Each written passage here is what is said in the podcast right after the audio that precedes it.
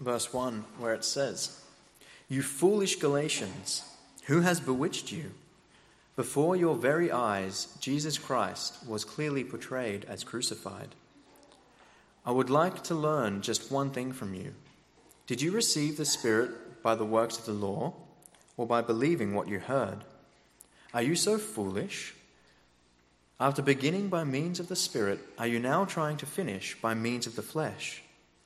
Have you experienced so much in vain, if it really was in vain? So again, I ask Does God give you His Spirit and work miracles among you by works of the law, or by your believing what you have heard? So also Abraham believed God, and it was credited to him as righteousness. Understand then that those who have faith are children of Abraham.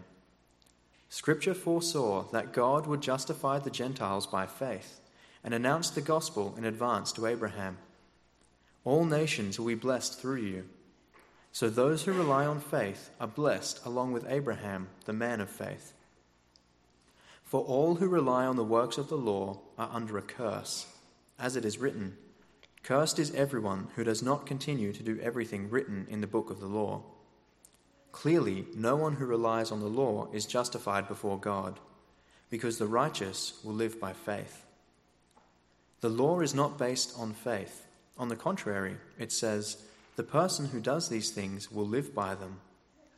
Christ redeemed us from the curse of the law by becoming a curse for us.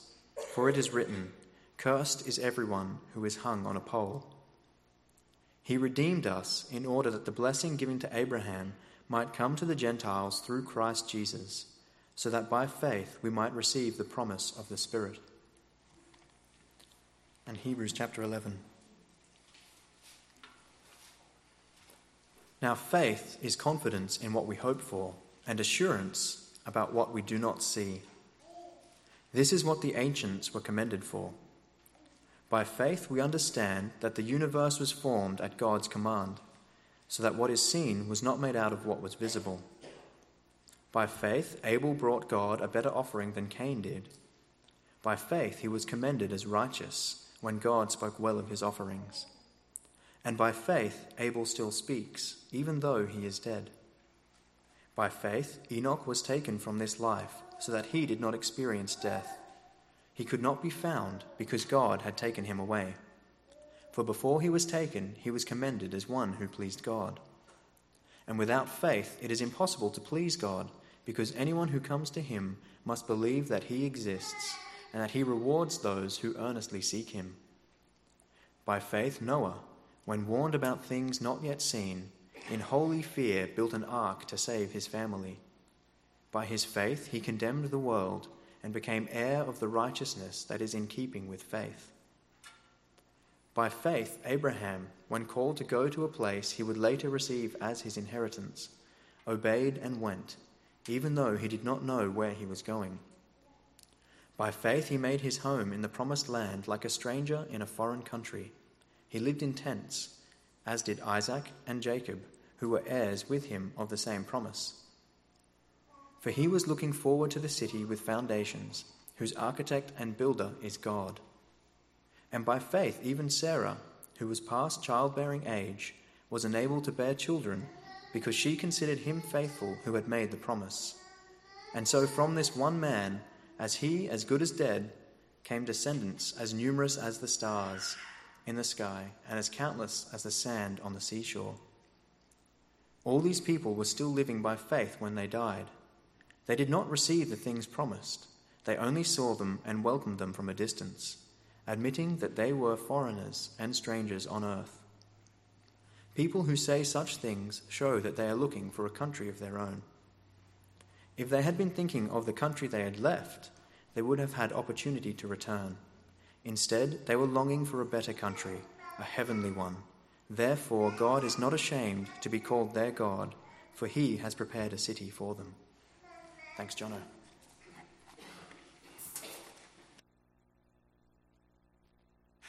Well, good morning to you. Uh, I'm not sure that I am the wiser brother. I mean, obviously, the more attractive one, but. Um,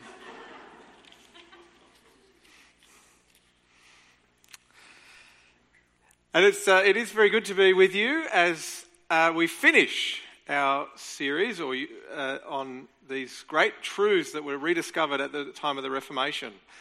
Uh, great gospel truths that had, of course, been there in the Bible the whole time, but lain hidden uh, and undiscovered for some time. And I hope you've been encouraged uh, by what you've heard. This morning we have salvation by faith alone. And you may or may not be familiar with the concept. Uh, my guess is that many of you are. You're at least familiar with, uh, in a sense, if you like, the technicalities of it. It's not always so easy to get your head around, partly because I think the word faith itself is a difficult word to understand. What is faith? What, when the Bible talks about faith, what are we talking about? But I think the other reason uh, salvation by faith alone can be difficult is, and, and I'm stealing someone else's illustration here, that uh, the walk of Christian faith is very much like walking uh, down a road, or uh, originally given riding on a horse down a road, I guess because horses are difficult to control, or at least that's my experience anyway. Um, uh, riding a horse down a road with two ditches on either side, and on one side we have the ditch which you might call legalism, that is the temptation that we face to try and prove ourselves to God, try and earn His favour. That is one danger for us as Christians. But on the other side, there is another ditch which we could call the, the, the, the ditch of lawlessness. That is, that because we see in the Bible this idea that we are saved by faith alone, we then conclude for ourselves that it doesn't matter then what we do. We can do whatever we want because we're not saved by what we do, we're saved by faith alone. So there are these two ditches uh, that are on the side of this road, which we call the Christian walk, of legalism or lawlessness.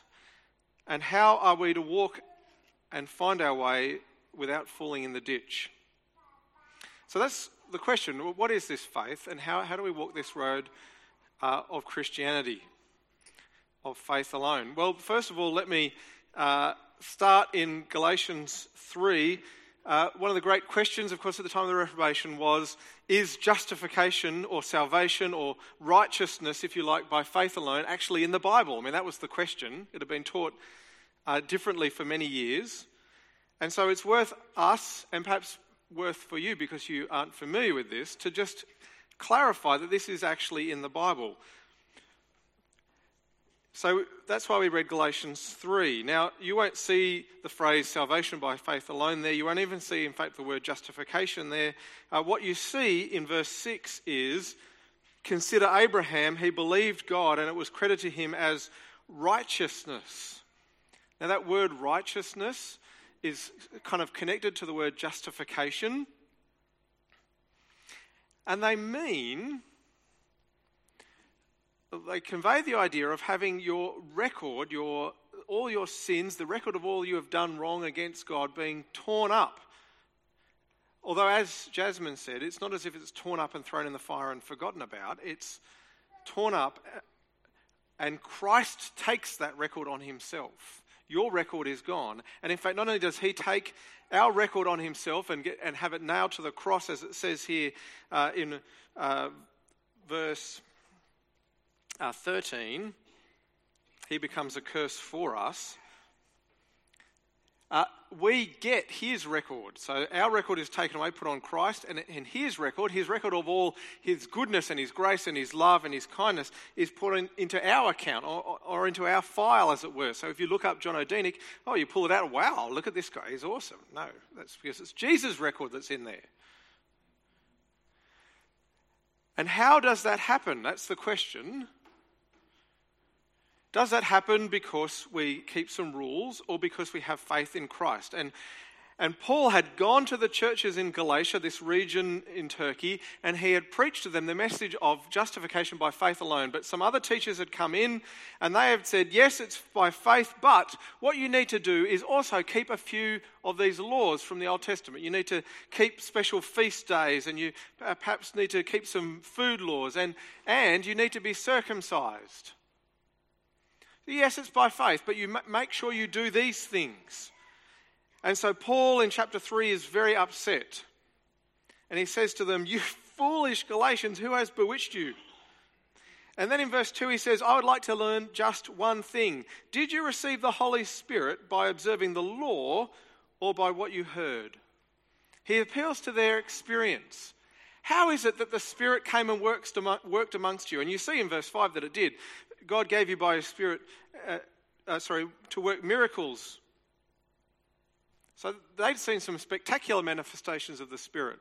And he says to them, Did that happen because you followed some rules? Is that how that happened? We might ask a similar question. We, we might not have experienced the miracles that they have, but we might ask Did you grow to love Jesus? Did you grow to love his people?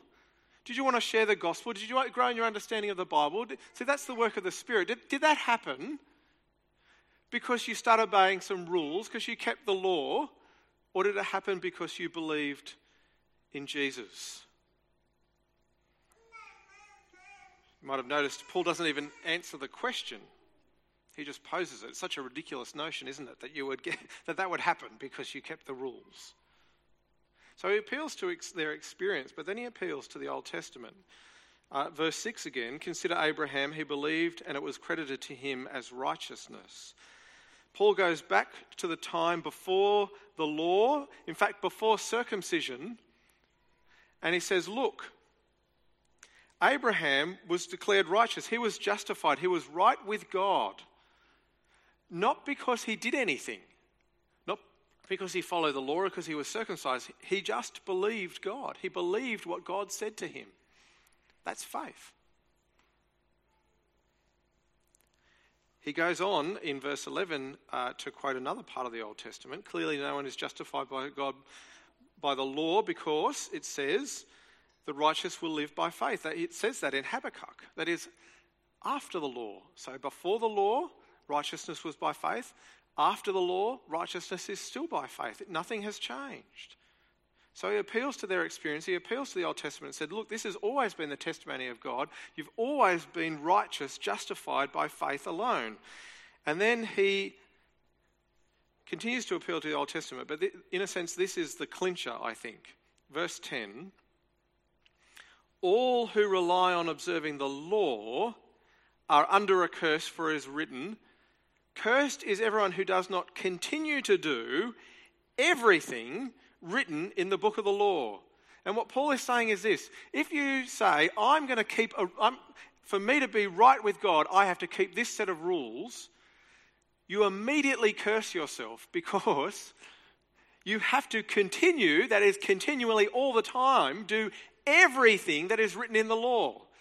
It is not good enough to just do a little bit some of the time. You have to do it all of it, all the time, and nobody can. And you know that to be true. Uh, even if we were to just pick one of the great commandments, love your neighbour as yourself, and you were to think about how you'd gone this week, maybe even just this morning, getting the kids ready for church, perhaps. That's certainly how it goes in my household. See, have you been hurtful? Have you been cruel or unkind? Have you lied or gossiped? And that's just the negative side. Have you loved your neighbour? Have you actually done them good? Have you sought their, uh, their good? Put aside your selfish desires, your preferences, to do what is right and helpful for them. You see, that's just one command. We can't do it. And if you dedicate yourself, if you say, oh, well, I'll, I'll, uh, yes, it's by faith, but I'll just have to do that, as soon as you do that, you have to do it all. And in fact, the law was there to show them that they could never do it.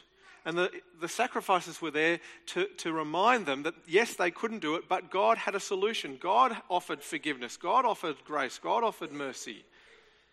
And Paul is here showing that, of course, that is through Christ and his sacrifice. And so, is justification, salvation, righteousness by faith alone in the Bible? Yes, absolutely it is. And we could go to lots of other passages, but here it is. You can only be saved by Christ, by realizing your need, by realizing your inability to live up to God's standard, and throwing yourself on Christ and saying, Save me, I need you, please help me.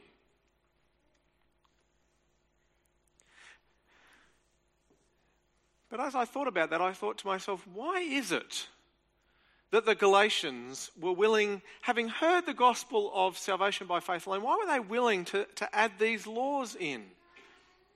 And think about this because they weren't simply being asked to add in a feast day. That would be easy, wouldn't it? I mean, who doesn't want to add an extra feast day to the calendar? That's, that's a good thing to do. No, they were being asked to add circumcision. Right? This is a, not an insignificant step to be taking. Now, why were they tempted by that?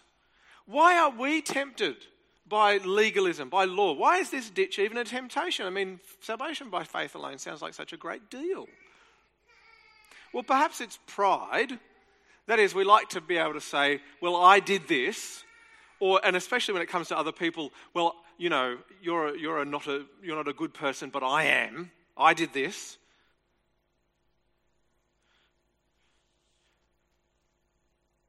But I think it's also, and perhaps largely, that by, keep, by adding rules, we actually keep God at bay. We keep God at arm's length.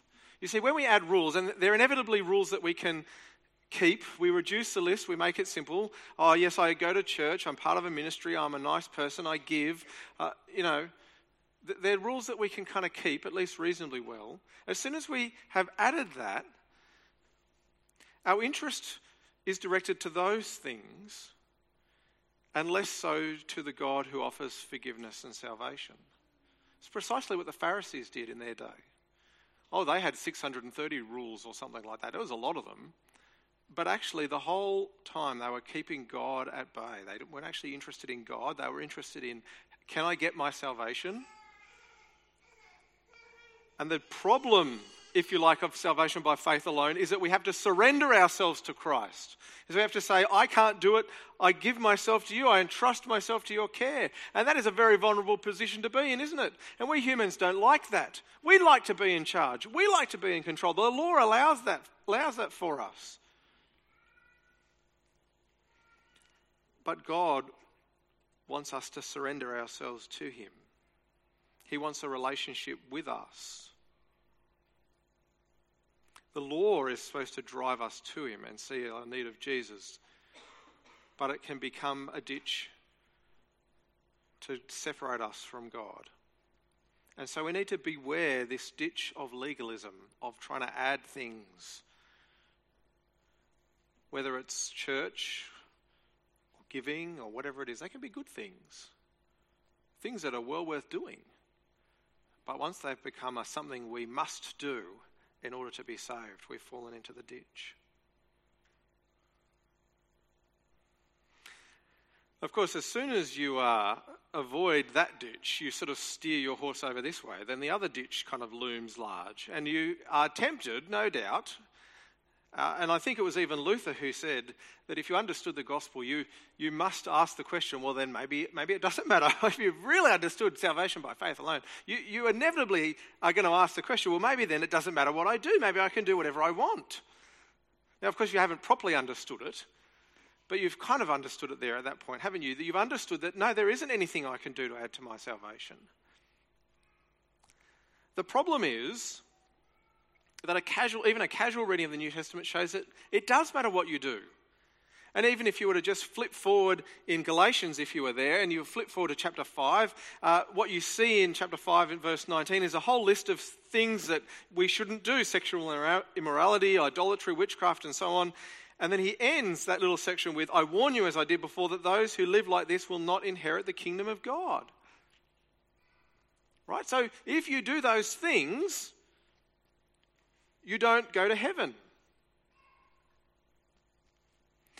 Perhaps even more startling is when you go to James, and I note that you're going to be doing James uh, in, as your, in your next series, but if you go to James chapter 2, James talks about faith, and he says this You see that a person is justified by what he does and not by faith alone.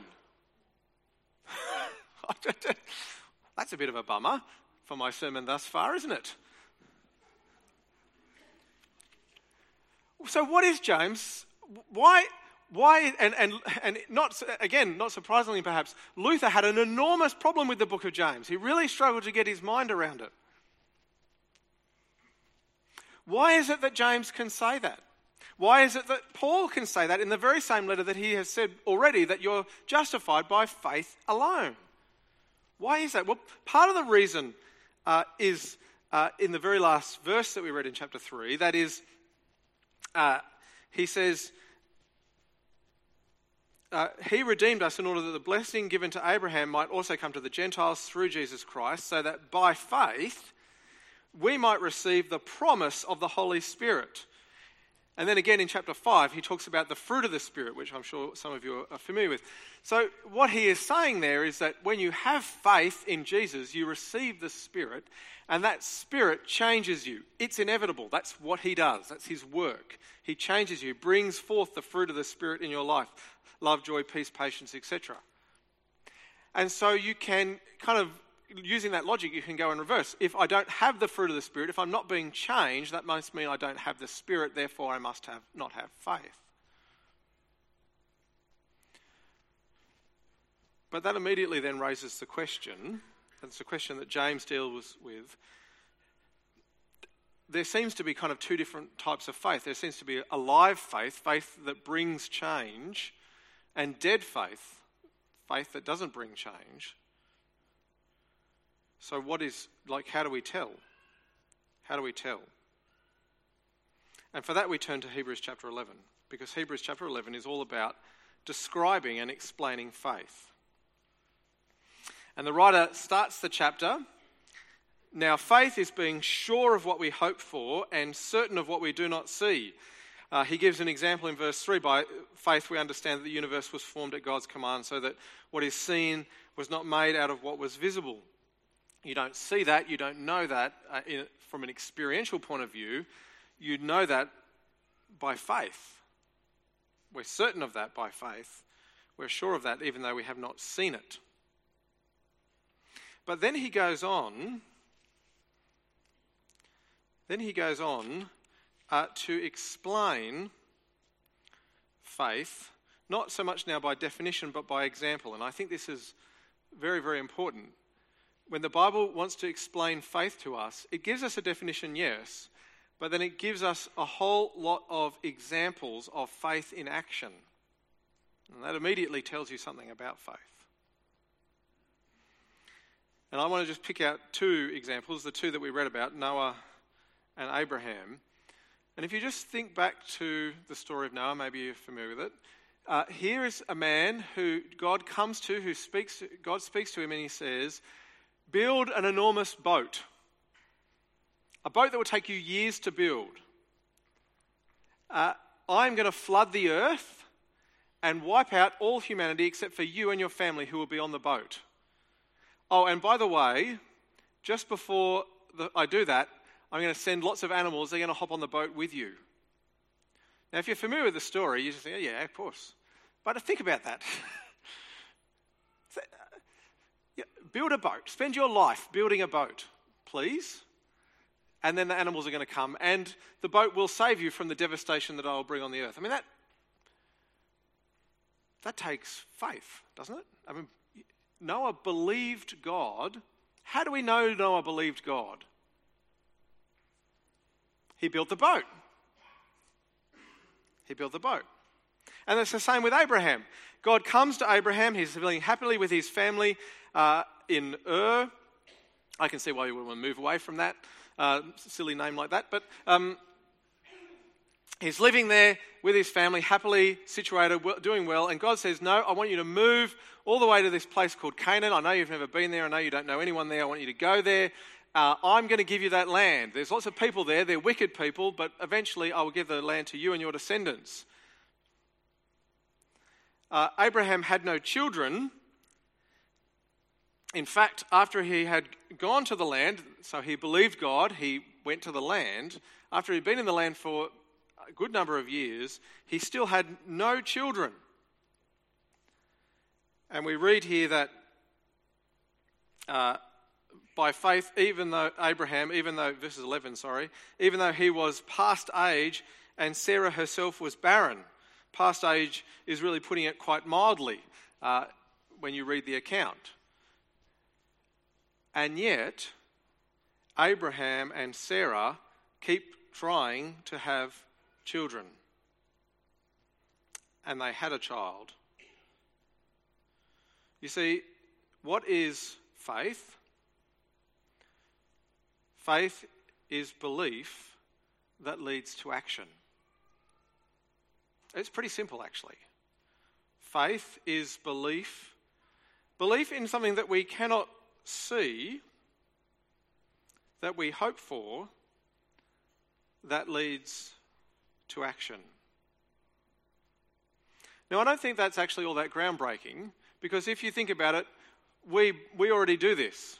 Uh, you believe in gravity, you cannot see gravity. You have seen the effects of gravity, but you cannot see gravity. Uh, and so, because you believe in gravity, you don't jump off cliffs. I believe from experience that Carl, my brother, is not a huggy person. you know this. But I also believe in taunting my brother. So every night that he's at our house, we always get all of our children to hug him good night.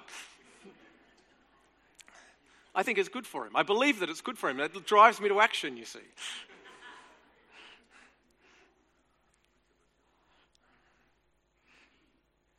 You see, we're, we're used to, could, we could think of many, many examples. When we, when we believe something to be true, it affects the way we live.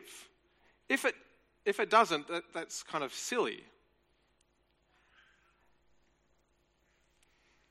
And so it's kind of it's worth just stepping back and saying to ourselves, well, what is it that we believe as Christians?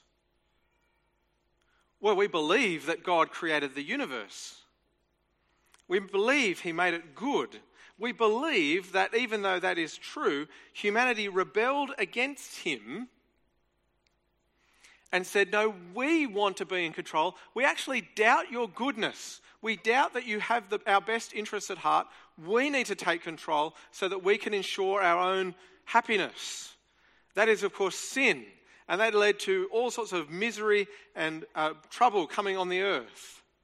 But God did not reject humanity. God had a plan from the very beginning to send his son, which he did, who came into the earth to be mocked and beaten, and as we heard, take our sin upon us. He was crucified, he suffered hell for his people so they could be saved. And then he rose again to life proving that he was innocent. And he rose to heaven, and now he waits there to come again to start a new world, a new creation, a new heavens, and a new earth, where all his people will live in peace and prosperity and happiness and joy with him forever. That's just a broad kind of brushstroke view of what we believe. But, but you see, if we believe that, if, those, if we believe those things to be true, they must change how we live. For, for a start, we have a good God. We, we, this, this, this lie that Satan has been telling us from the beginning that, that we cannot trust God for our happiness, that we cannot trust God once our, has our best interest in heart, has, has been blown out of the water, hasn't it? Because he sent his son to die in our place. He loved us so much that he took hell for us. How can we doubt? His goodness? How can he doubt his good intention for us? And so, and so when he says, live this way, we ought to say, yes, oh, that's fantastic. We ought to be devouring his word, wanting to know how he wants us to live because we have seen how good he is.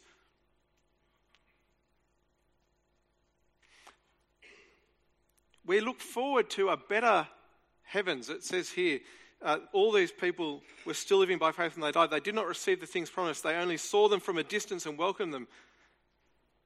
They were looking forward to a, a new country. That's us. That changes the way we live here on earth, doesn't it? It has to.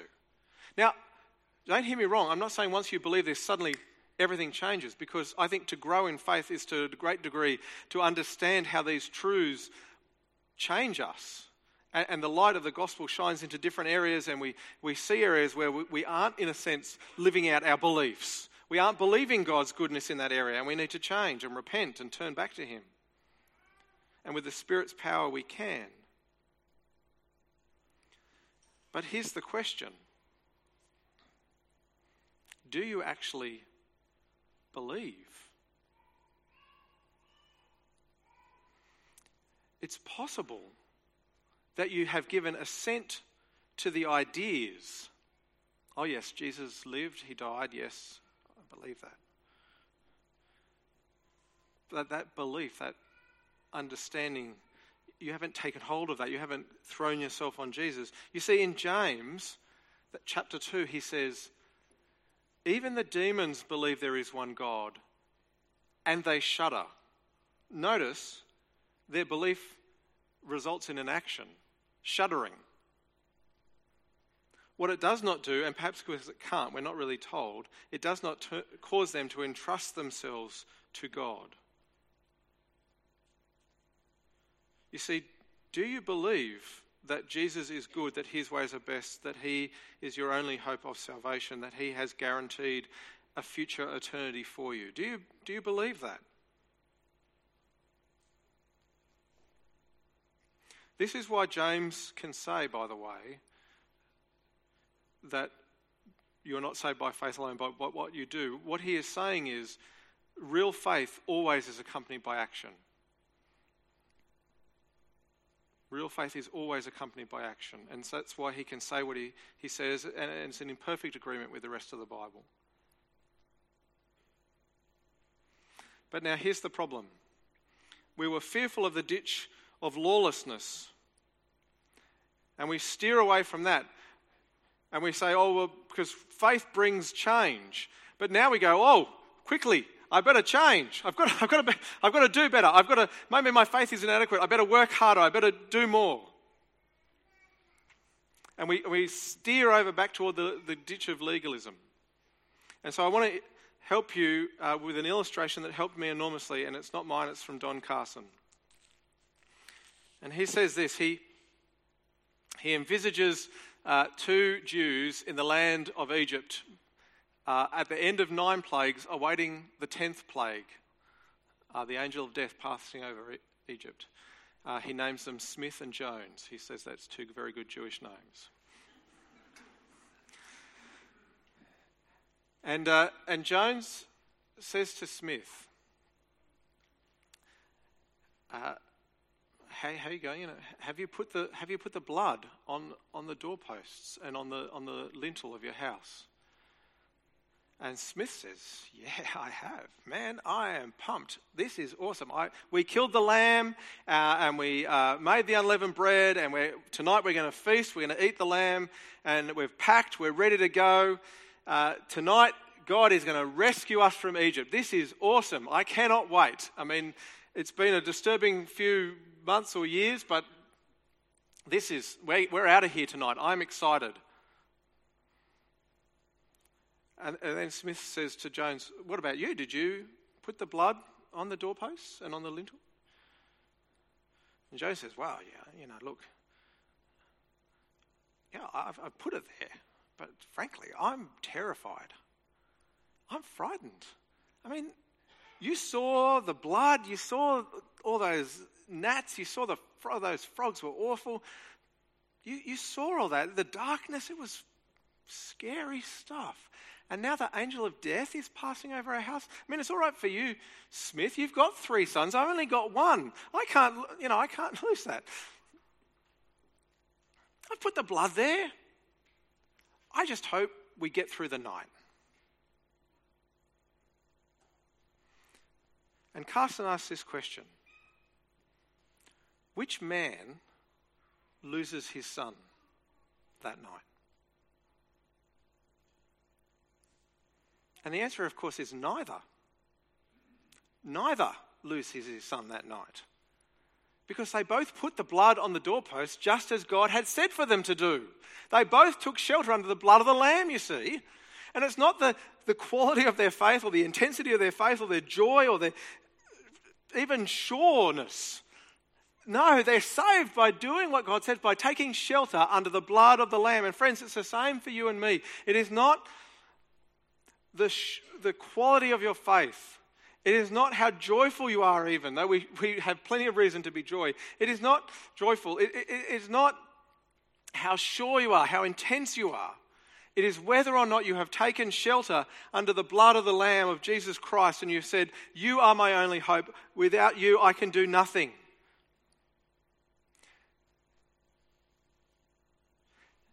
And so the writer of Hebrews finishes this section in chapter 12.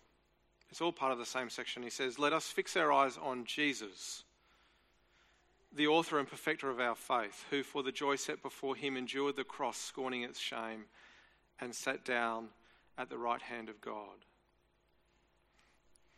See, what is the answer to avoiding the ditch of legalism and the ditch of lawlessness? It is to fix your eyes on Jesus. And it's not how good are you fixing your eyes on Jesus? It's have you fixed your eyes on Jesus? And if you fix your eyes on Jesus, you'll avoid the ditch of lawlessness because you will see him and you will love him and you'll be enthralled by him and you'll want to live for him. It, it, just, it will happen. And you'll have to work at it, but it will happen. And if you fix your eyes on Jesus, you'll avoid the ditch of legalism because one, you'll see how good he is and you'll be convicted of your sin. But two, at the, at the very same moment you see that, you'll be given the peace and joy of understanding that he's taken it all away. Friends, to walk by faith alone means to walk with your eyes fixed on our Saviour Jesus, the author of our faith the perfecter of our faith, the one who keeps giving us faith and working on it, but who died for us, who took our sins, and who guarantees us eternity with Him. Let's pray. Our Lord Jesus Christ, we, we thank you. We thank you that our salvation, our relationship with you, our hope for the future does not depend on us, for if it did, we would be lost but it depends on you and all that you have already done.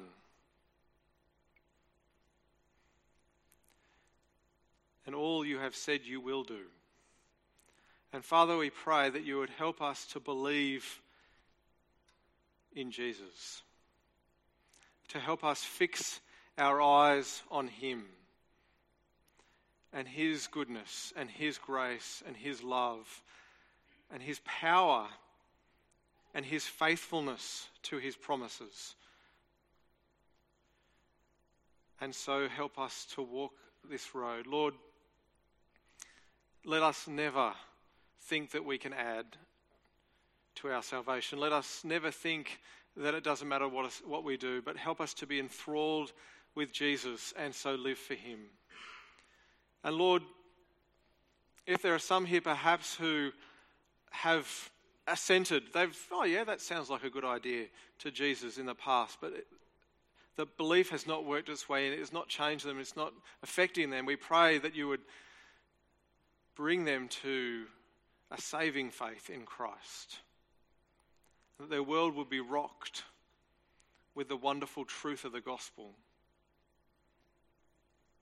And Father, if there's some here who have fallen in either ditch, help them to fix their eyes on Jesus and so walk this walk of faith. We pray all this in his name. Amen.